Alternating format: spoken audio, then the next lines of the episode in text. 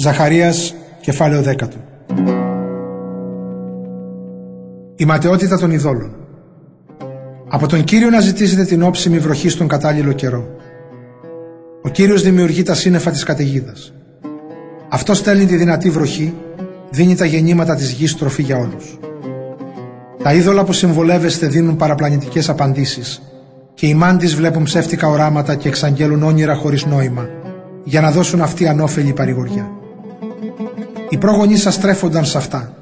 Γι' αυτό και περιφέρονταν και πλανιούνταν σαν πρόβατα εδώ και εκεί, χωρίς βοσκόπου να τους προστατεύει. Πελευθέρωση του Ιούδα και επιστροφή του συνόλου των Ισραηλιτών.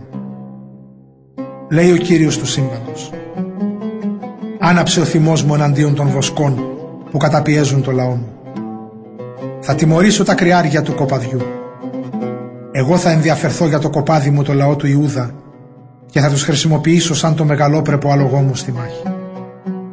Από αυτό το λαό θα προέρχονται οι αρχηγοί τους, ο ακρογωνιαίος λίθος τους, ο πάσαλος της σκηνής τους και το πολεμικό τόξο τους.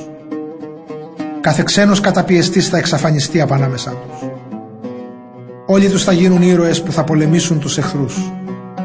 Θα τους ποδοπατήσουν σαν τη λάσπη του δρόμου και θα καταντροπιάσουν τους καβαλάριδες, γιατί εγώ ο Κύριος θα είμαι μαζί τους. Θα ενδυναμώσω το λαό του Ιούδα και επίσης θα ελευθερώσω το λαό του Ισραήλ.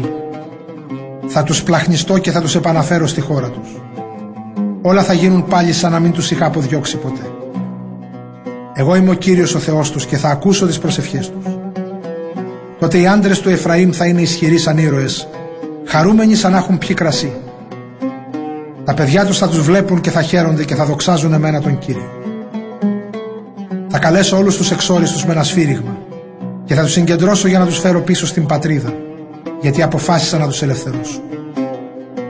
Ο λαός μου θα γίνει πολυάριθμος όπως ήταν προηγουμένως.